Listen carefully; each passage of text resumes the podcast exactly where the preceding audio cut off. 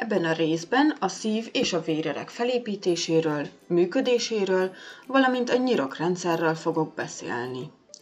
Az ember vérkeringési szervrendszere. A szív.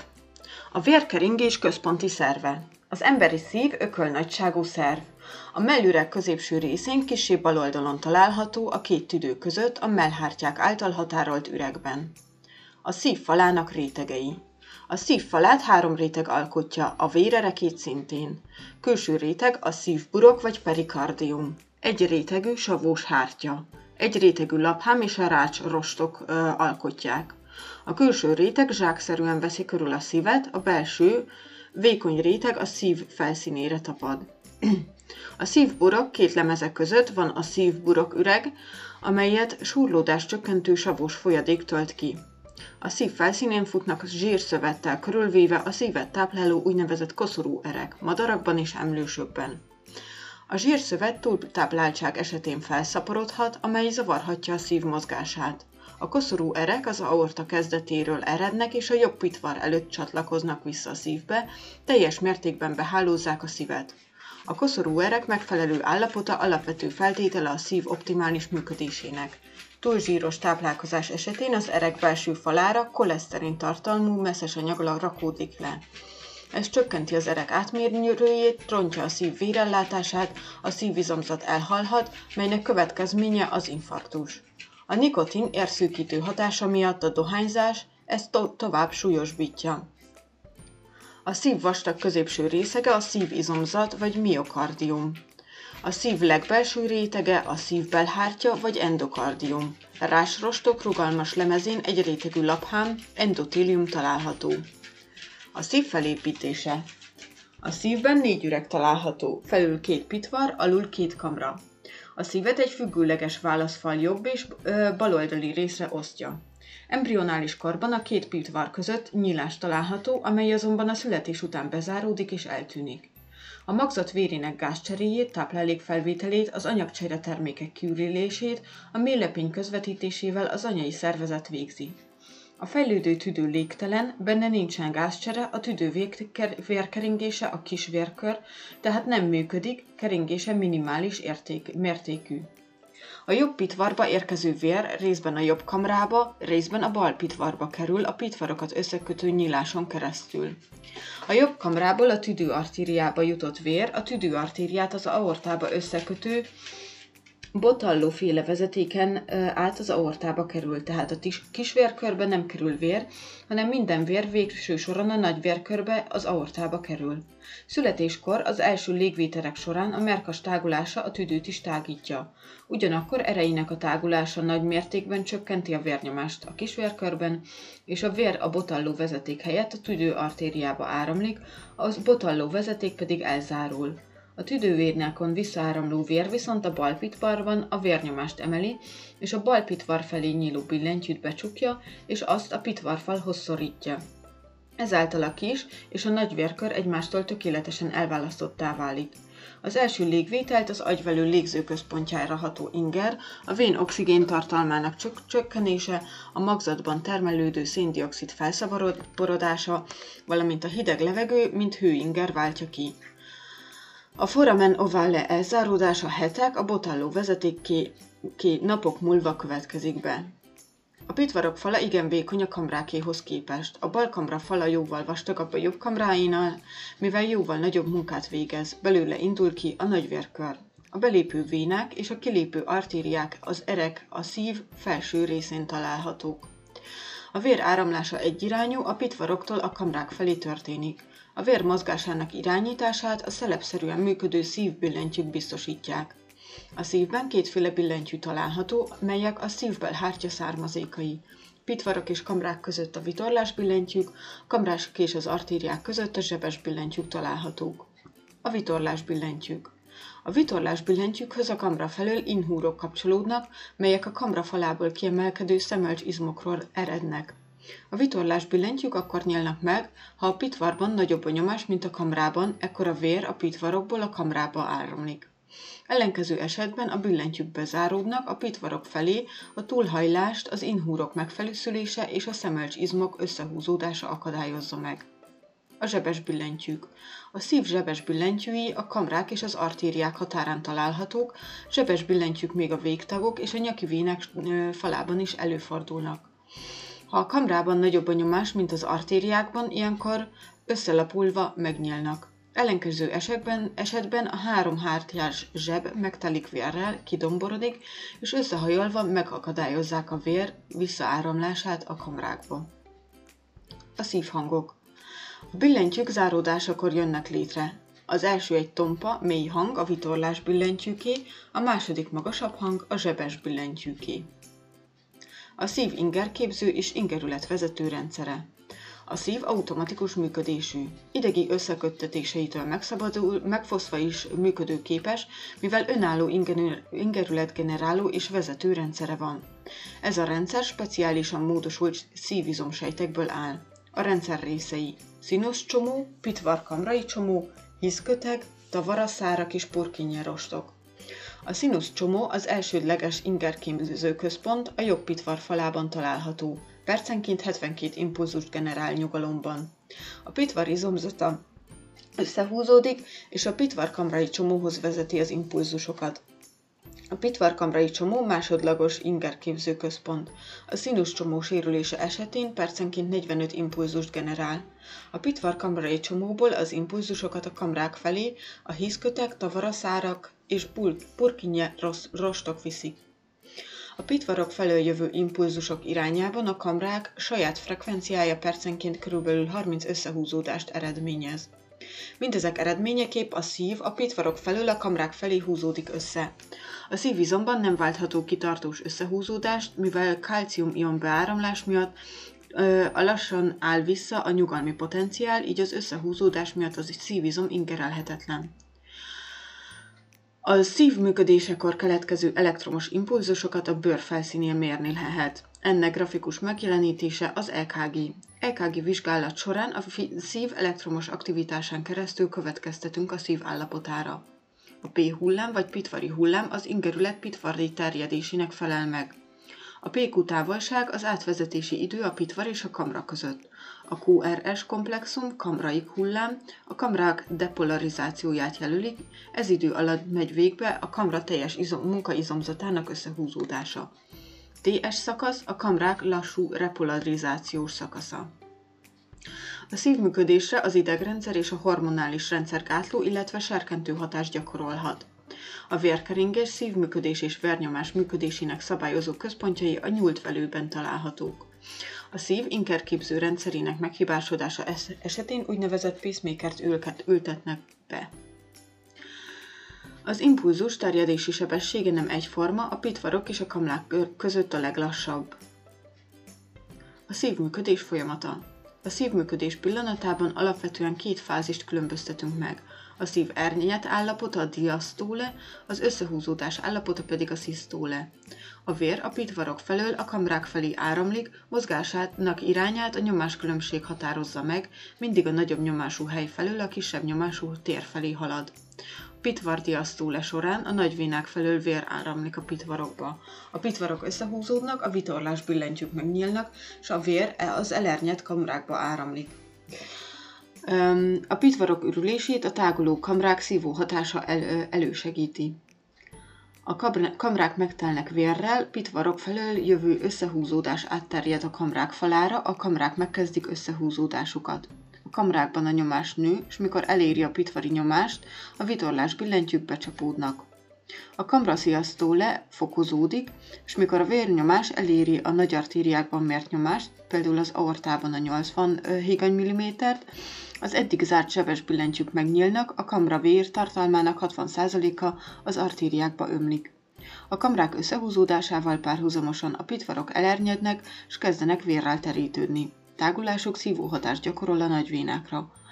A kamrák elernyednek, és amikor a kamrai nyomás az artériákban mért nyomás alá esik, aortában kb. 105 higany milliméter, a zsebes billentyűk becsapódnak, a vitorlás billentyűk kilinyélva segítik a pitvarok kiürülését. Tehát a pitvarok összehúzódásakor a kar- kamrák elernyett állapotban vannak, illetve fordítva. Egy szisztóléból és egy diasztóléból álló esemény sorozatát szívciklusnak nevezzük. A szív ritmusos összehúzódásaival pumpálja a verőerekbe a vért. A bal kamra a nagy, a jobb kamra pedig a kis vérkörbe. A szív ritmusos percenkénti összehúzódásának számát, a szív frekvenciát a pulzus számmal jellemezzük. A pulzus hullám az artériák falán végig terjedő nyomás és térfogatváltozás, mely leginkább a nagy vérkör nagy, közép és kis artériáin érezhető.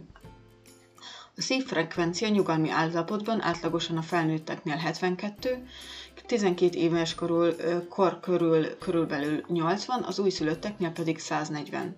Az egy összehúzódás alatt kipumpált vér mennyisége a pulzus térfogat vagy verő térfogat. Felnőtteknél nyugalomban átlagosan 60-80 ml.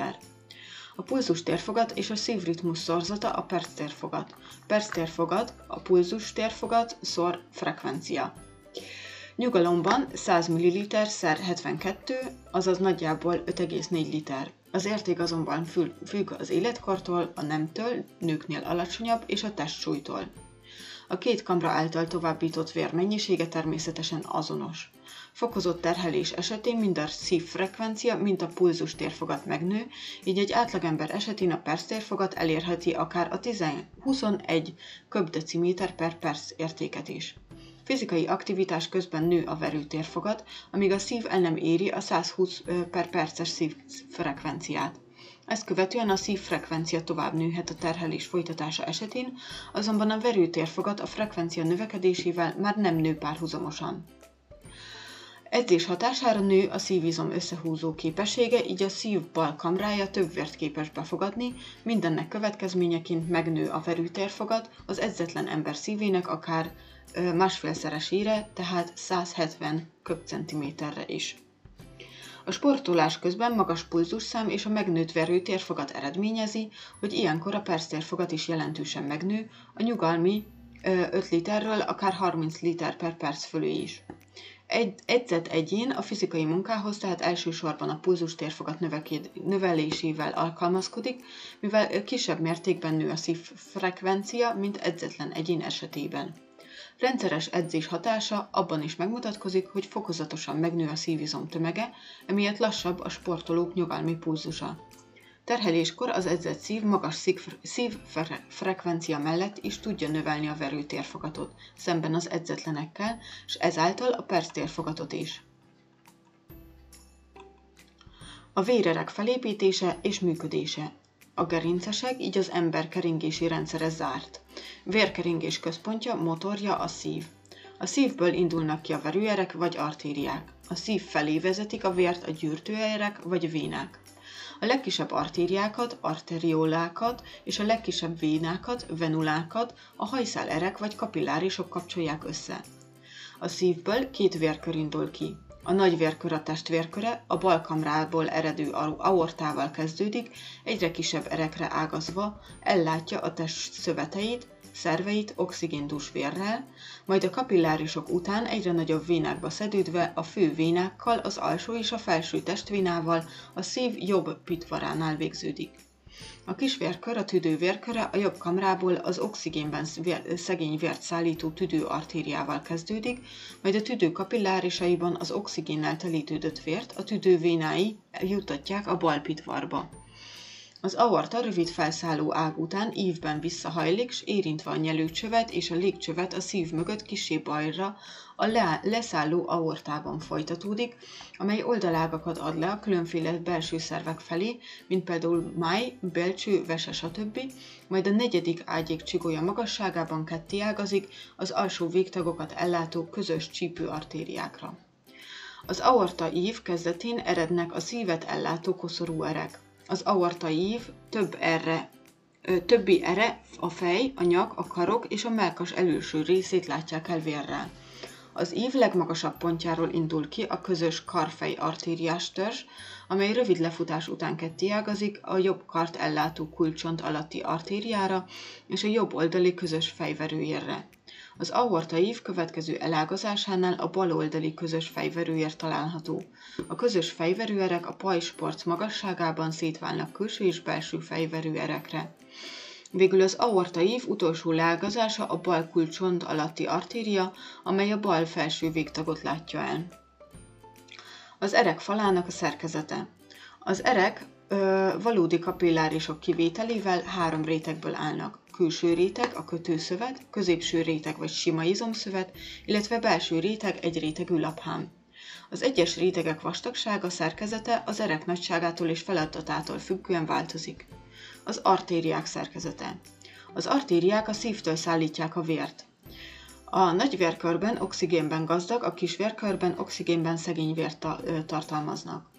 A külső réteg főleg rugalmas rostogat tartalmazó lazarostos kötőszöveti réteg, amely a nagyobb artériák esetén tartalmazhat ereket és zsír, zsírszöveteket is. A középső réteg sima izomból épül fel, a belső réteg egy rétegű laphámból áll. Az egyes artériák átmérője a szívtől távolodva egyre csökken, ami alapján megkülönböztetünk nagy, közép és kis artériákat és legkisebb arteriolákat. Szövettani metszeten az artériák keresztmetszetekör alakú, mivel faluk vastag, igen rugalmas, így nem nyomódnak össze. Az artériák falában megtalálható rugalmas rostoknak és a sima izomszövetnek köszönhetően a bennük folyó vér áramlását folyamatossá teszik, a szív felől jövő lökés hullámokat, a pulzust, ha nem is kiegyenlítik, de mérséklik. A balkamra pulzus térfogatának nagy része a szisztóla időtartalma alatt nem hagyja el az aortát, hanem kitágítja azt, és a diasztóle alatt áramlik tovább a többlet vérmennyiség. Ez a szélkazán funkció. A vénák felépítése. A vénák a vért a szív felé szállítják a kapillárisok felől. A vének fala a hasonló keresztmetszetű artériákhoz képest vékonyabb, mint a középső réteg, mivel a középső réteg sokkal kevesebb sima izmot tartalmaz. Másik eltérés, hogy sokkal kevesebb rugalmas rost mennyisége van, így a vénák kevésbé rugalmasak, mint az artériák, a faluk tágolékony. Szövettani készítményeken a környező szövetek nyomásának hatására a fenti okok miatt a vénák keresztmetszete általában lapított ovális. A végtagok a nyak vénáiban a vér áramlását ö, zsebes billentyűk segítik, amelyek megakadályozzák a vér visszaáramlását. A vénás vér áramlását a vázizmok ritmikus összehúzódása, az izompumpa is segíti úgy, hogy az izmok összehúzódásakor a bennük átmenő ereket összenyomják, azonban a billentyűknek köszönhetően a vér csak a szív irányába képes tovább haladni. A legkisebb venulák, vénák a venulák, majd tovább a szív felé haladva az erek átmérője fokozatosan nő. A kapillárisok szerkezete.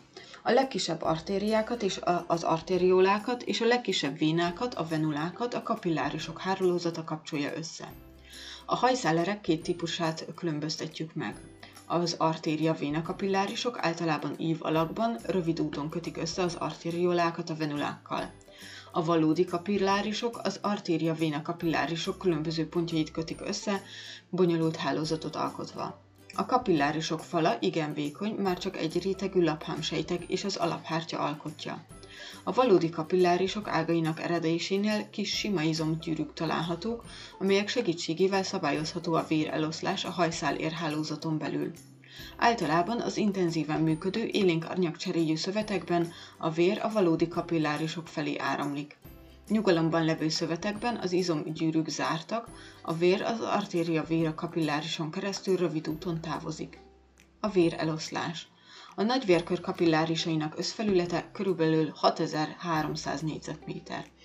A fenti adatból nyilvánvaló, hogy a szervezetünkben nincsen minden kapilláris egyszerre nyitva, a szervek működésétől függően a vér különböző mértékben oszlik meg az egyes szervek között.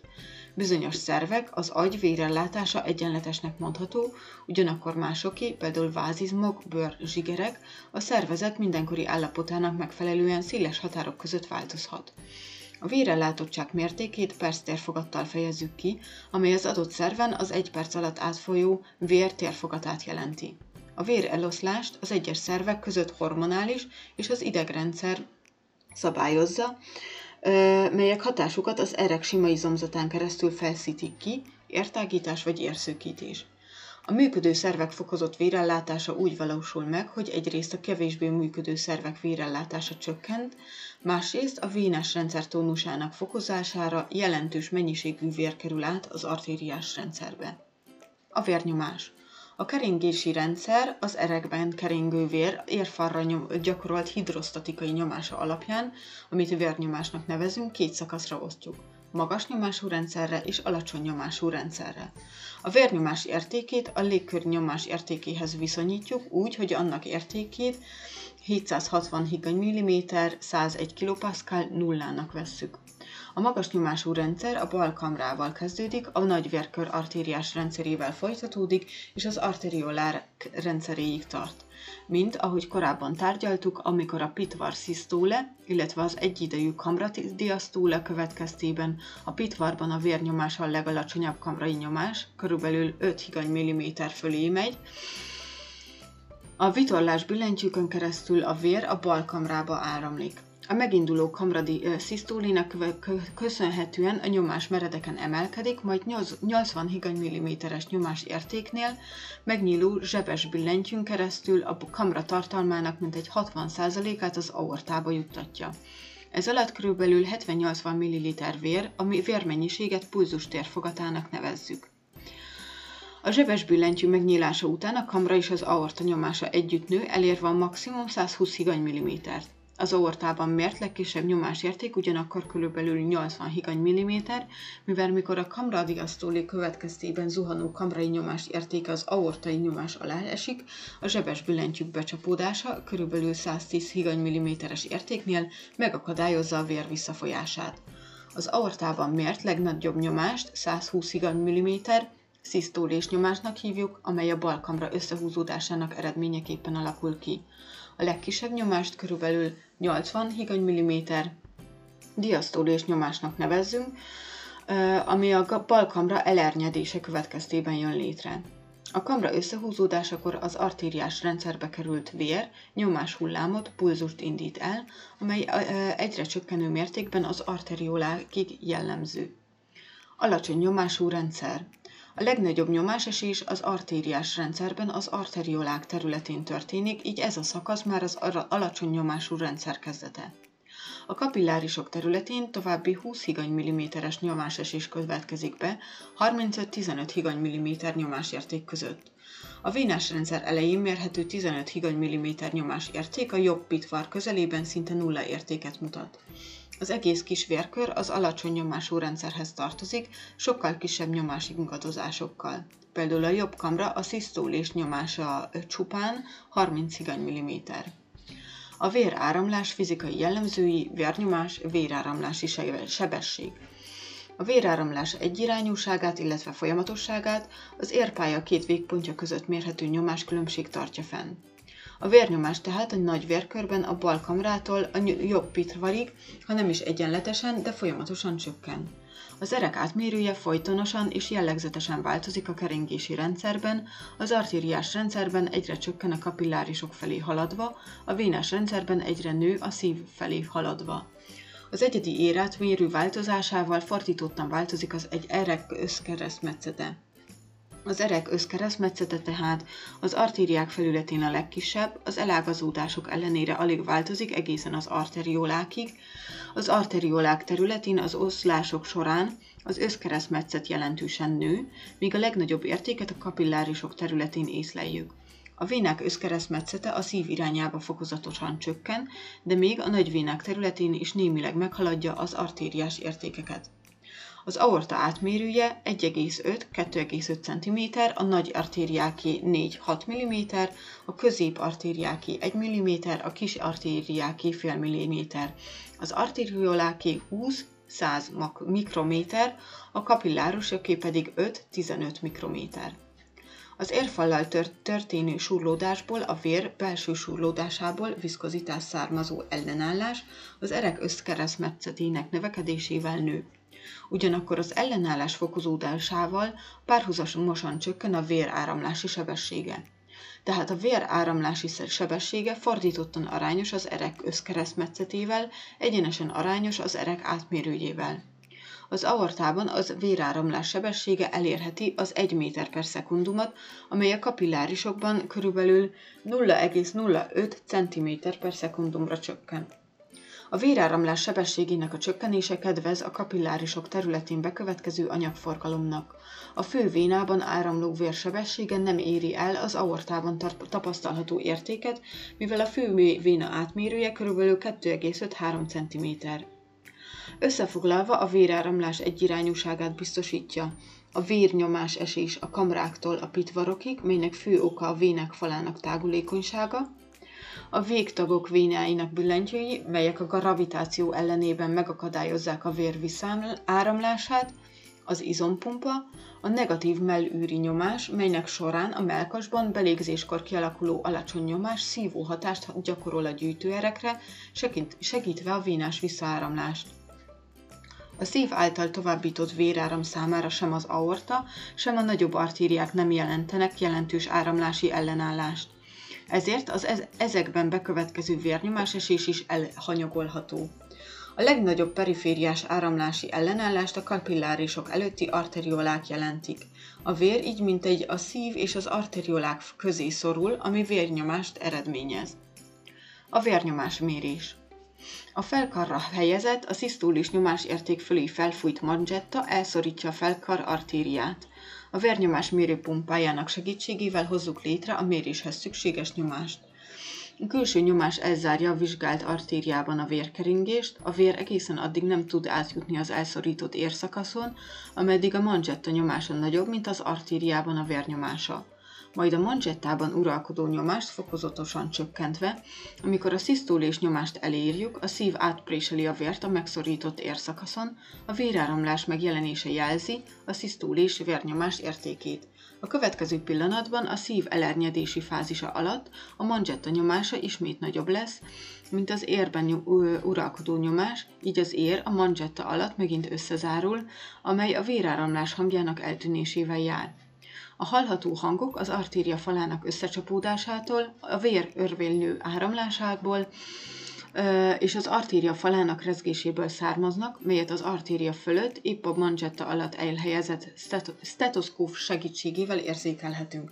Ezek a Korotkov hangok. A külső nyomás folyamatos csökkenésével a vér lüktető áramlása ismét megindul. Addig ismétlődnek és hallhatók, míg a manzsetta nyomása nem csökken a diasztól és vérnyomás érték alá. Ekkor a külső nyomás már annyira alacsony, hogy nem tudja a véreret összeszorítani, a véráramlás folyamatos lesz tehát a szisztólés nyomás azzal a külső nyomással egyenlő, amely éppen a véráramlás megindulásához kell. A külső nyomás csökkentésével és az artériában lévő nyomás szisztóle során magasabb lesz, mint a manzsettában lévő, így az összenyomott artéria kitágulásával a vér minden szívverésénél beáramlik az érbe. A diasztólés nyomás azzal a külső nyomással lesz egyenlő, amely a vér rendellenes surlódását az érfalon megszünteti, azaz az érben a nyomás lüktetésszerű változása megszűnik, a véráramlás folyamatos lesz, a Korotkov hangok megszűnnek. A keringési rendszer alkalmazkodása fizikai munkavégzéshez. Fizikai munkavégzés során terheléssel arányosan nő az artériás középnyomás. Az artériás középnyomás növekedéséért a szisztólés nyomás növekedése a felelős, miközben a diasztólés nyomás még csökkenhet is, mivel a terhelés a működő vázizomzat erejében jelentős mértékű értágulást okoz, csökken az ellenállás, a vér gyorsabban távozik az aortából. Az oxigénfogyasztás mértéke a terhelés mértékével arányos. A keringési perctérfogat a munkavégzés intenzitásával arányos mértékben nő. Nő a szívfrekvencia, nő a pulzus térfogat. A nyugalmi körülbelül 5 liter per perces értékről 20-40 liter per percre is nőhet. A vázizomzat és a bőr erejében nagyfogú értágulat, így áramlásfokozódás jön létre, ezek a területek intenzív fizikai munka során a perctérfogat 80%-át is kaphatják, ugyanakkor a bérrendszer keringése jelentősen csökken, emiatt nem következik be általános vérnyomásesés. A nyirokrendszer a zárt keringési rendszerrel rendelkező gerinces állatok és az emberi szervezet három folyadék teret foglal magába. Az intravazális, vagy vér, az intersticiális, szövetnedv vagy nyirok, illetve az intracelluláris, a sejten belüli tér. E tereket különféle határoló hártyák, mint érfal vagy sejthártya választják el egymástól. A nyirok a szövetnedv nyirokerekbe kerülő része. A szövetnedv és a nyirok a szervezet összes víztartalmának körülbelül 20-30%-át teszi ki. A szövetnedv a vérből szűrődik ki, a szövetek alapállományát képezi, közeget biztosít a sejtek számára, közvetít a vér és a sejtek között, felesleges részét a nyirokkeringés szállítja vissza a vérbe, mint nyirokfolyadékot. A szövetnedv képződése. A vérerek közül kizárólag a kapillárisok fala átjárható víz és a benne oldott kis molekulájú anyagok számára. A kapillárisok fala szűrőként működik, félig áteresztő, mivel átbocsátja a vizet, az ionokat, kisebb szerves molekulákat, például glükózt és aminosavakat. Azonban visszatartja a makromolekulákat és az alakos elemeket. A szűrés során lényegében fehérjementes vérplazma jön létre. A nyirokban található fehérjéket, immunfehérjék az immunrendszer sejtjei termelik. A folyadék mozgásának az irányát a két ö, ellentétes hatá- hatás eredője szabja meg. Az első hatás az erege, erekben uralkodó hidrostatikai nyomás, amelynek érték a kapillárisok kezdetén 35 higany mm, a folyadékot kifelé préseli, ennek ellene hat a plazma fehérjék, főleg albuminok koll- kolloid ozmotikus nyomása, ozmotikus szívóereje, amely standard 25 higany mm. Tehát a kapillárisok artériás szakaszán nettó 10 higany milliméteres nyomás a vérplazmát kifelé préseli. A kapillárisokban a vér, vénás oldal felé haladva a folyadék kilépése következtében a vér hidrosztatikai nyomása lecsökken. Amikor a hidrosztatikai nyomás egyenlővé válik a kolloid ozmotikus nyomással, a folyadék kiszűrődése megszűnik. A kapillárisok vénás szakaszán a vérnyomás tovább csökken körülbelül 15 higany milliméterre, és a kolloid ozmotikus nyomás alá esik. Ennek következtében a vénás szakaszon a vérfehérjék kolloid ozmotikus szívó hatásának köszönhetően a szövetnedv egy része visszalép az érpályába, elszállítva a szövetekben keletkezett bomlásterméket. A szövetnedv oldott vérfehérjéket nem tartalmaz, ezért kolloid ozmotikus nyomása alacsony. A szűréssel képződött szövetnedv nem képes teljesen visszaszívódni az érpályába, egy része kint marad a szövetek között, aminek napi mennyisége körülbelül 2-4 liter, amelyet a nyirokkeringés juttat vissza a vérbe. A nyirok összetétele hasonló a vérplazmáéhoz, a plazma fehérjék kivételével. Tartalmaz vizet, sókat, glükózt, aminosavakat, zsírokat, hormonokat, immunfehérjéket, bomlástermékeket, ezen kívül nyiroksejteket. A bélben felszívódott zsírok elsősorban a bélbolyhok nyirok erejében körülnek, cilomikron, amelyekből a vénás rendszerbe jutnak. Tehát a nyirokrendszer feladata a felesleges szövetnet visszajuttatása az érpályába, zsírok szállítása, illetve immunsejtek termelése, tárolása és szállítása. Abban az esetben, ha a nyirok képződése zavart szenved, ödéma alakul ki, amely a pangó szövetned felhalmozódásának köszönhető. Az ödéma oka igen változatos. Nő a vénás rendszerben a nyomás, ekkor több folyadék lép ki, illetve kevesebb lép vissza. Ez történik az alsó végtagokban, ha a szív teljesítménye csökken idősebb korban. Csökken a plazmafehérjék koncentrációja éhezéskor, például így csökken a kolloid ozmotikus szívóerő. Vizenyő alakulhat ki akkor is, ha a nyirok erek elvezetése csökken. A nyirek igen lassú áramlásának egy irányúságát egyrészt a nyirok érrendszer két végpontja közötti nyomás-különbség határozza meg, másrészt a nyirok erekben található zsebes billentyűk, amelyek az izom összehúzódásakor fellépő izompumpa következtében összepréselődő nyirok erekből a nyírkot a szív felé irányítják. A nyirok erek rész, nyirok rendszer részei. Nyirok erek, nyirok szervek, mint nyirokcsomók, mandulák, féregnyúlvány, lép, csecsemőmirigy, vörös csontvelő. A nyirokrendszer rendszer vékony falú, vakon kezdődő nyirok kapillárisokkal kezdődik a szövetekben, majd egyre vastagabb nyirokerekké egyesülve vezetik a nyírkot a vérpályába. A legfőbb nyirokér, a mellvezeték, jobb pitvar előtt torkolik a vénás idegrendszer, a vénás rendszerbe. Ugyanakkor nincsenek nyirokerek az idegszövetben. A nyirokcsomók.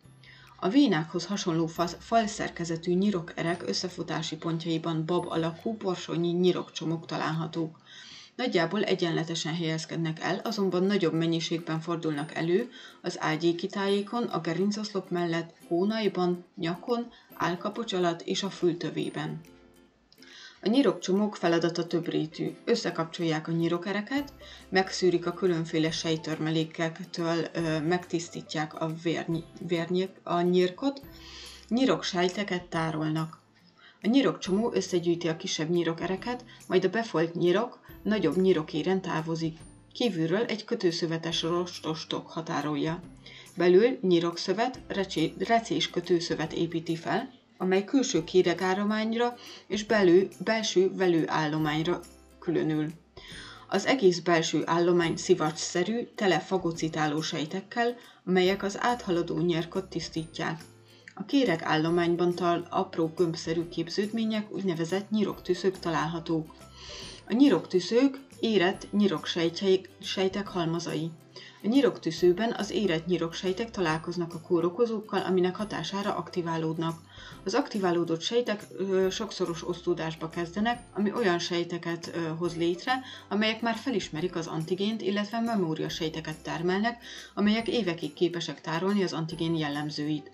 A nyiroktüszök nem csak a nyirokcsomókban fordulnak elő, hanem számos helyen elszorva, vagy csoportosan a szervezetben, például a lépben, mandulákban, a belcső falában, főleg a féregnyúlmány területén. A mandulák. A mandulák a tápcsatorna elején, orgarat vagy nyelv, a nyálkahártyában megtalálható nyiroktüszők csoportosulásai. A nyiroktüszök tömege olyan nagy, hogy a nyálkahártyát kidomborítják, mivel több rétegben, ugyanakkor szabálytalan halmazban fordulnak elő. Saját kötőszövetes tokjuk nincs, a nyálkahártya mély járatokkal választja el a nyiroktüsző csoportokat. A termelődő hatalmas mennyiségű nyiroksejt átlép a hámszöveten, és részt vesz a behatoló antigénekkel szembeni védekezésben. Ennek köszönhető, hogy a szájban fellépő sérülések viszonylag gyorsan gyógyulnak.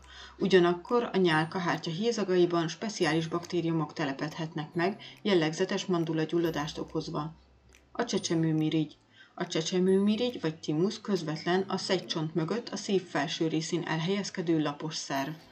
Újszülötteknél körülbelül 10 g, majd serdülőkorban éri el a legnagyobb fejlettségét, végül felnőtt korban szinte elcsökevényesedik míg az embrionális fejlődés során a timuszba vándorolt tér T-sejtek feje, itt fejezik be az érésüket, melynek során kialakítják az antigén felismerő receptoraikat.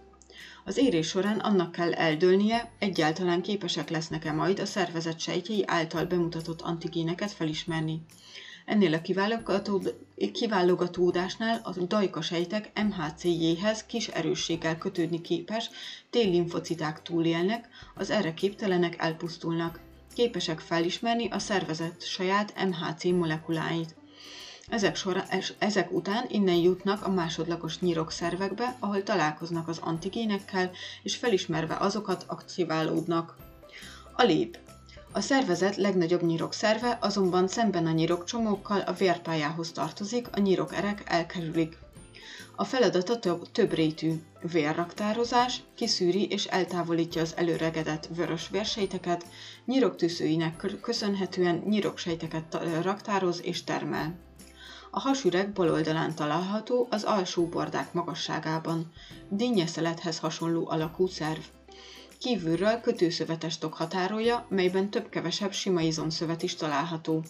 Ennek elsősorban olyan ragadozóknál van jelentősége, amelyek hirtelen nagy erőkifejtésre képesek, így a lép jelentős mennyiségű vér, vért szükség esetén a vérpályákba juttathat. A lépszöveti szerkezetére jellemző, hogy alapvázát recés kötőszövet alkotja. Belső állománya rendkívül puha, szivacsos, lekvárszerű.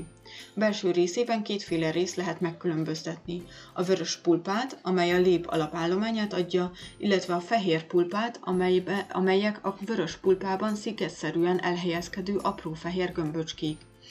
A vörös pulpa rendkívül gazdag hézagos, lazafal szerkezetű kapillárisokkal, amelyeknél a vörös vértesteknek lehetőségük van arra, hogy kilépjenek az érpályából.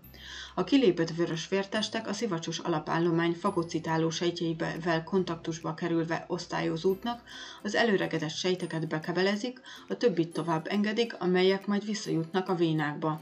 A fehér pulpát az artériákat kísérő, helyenként kiszélesedő nyirokszövet alkotja, Malpighi féle tűzők, amely, aminek köszönhetően nagy mennyiségű nyiroksej található a lépben.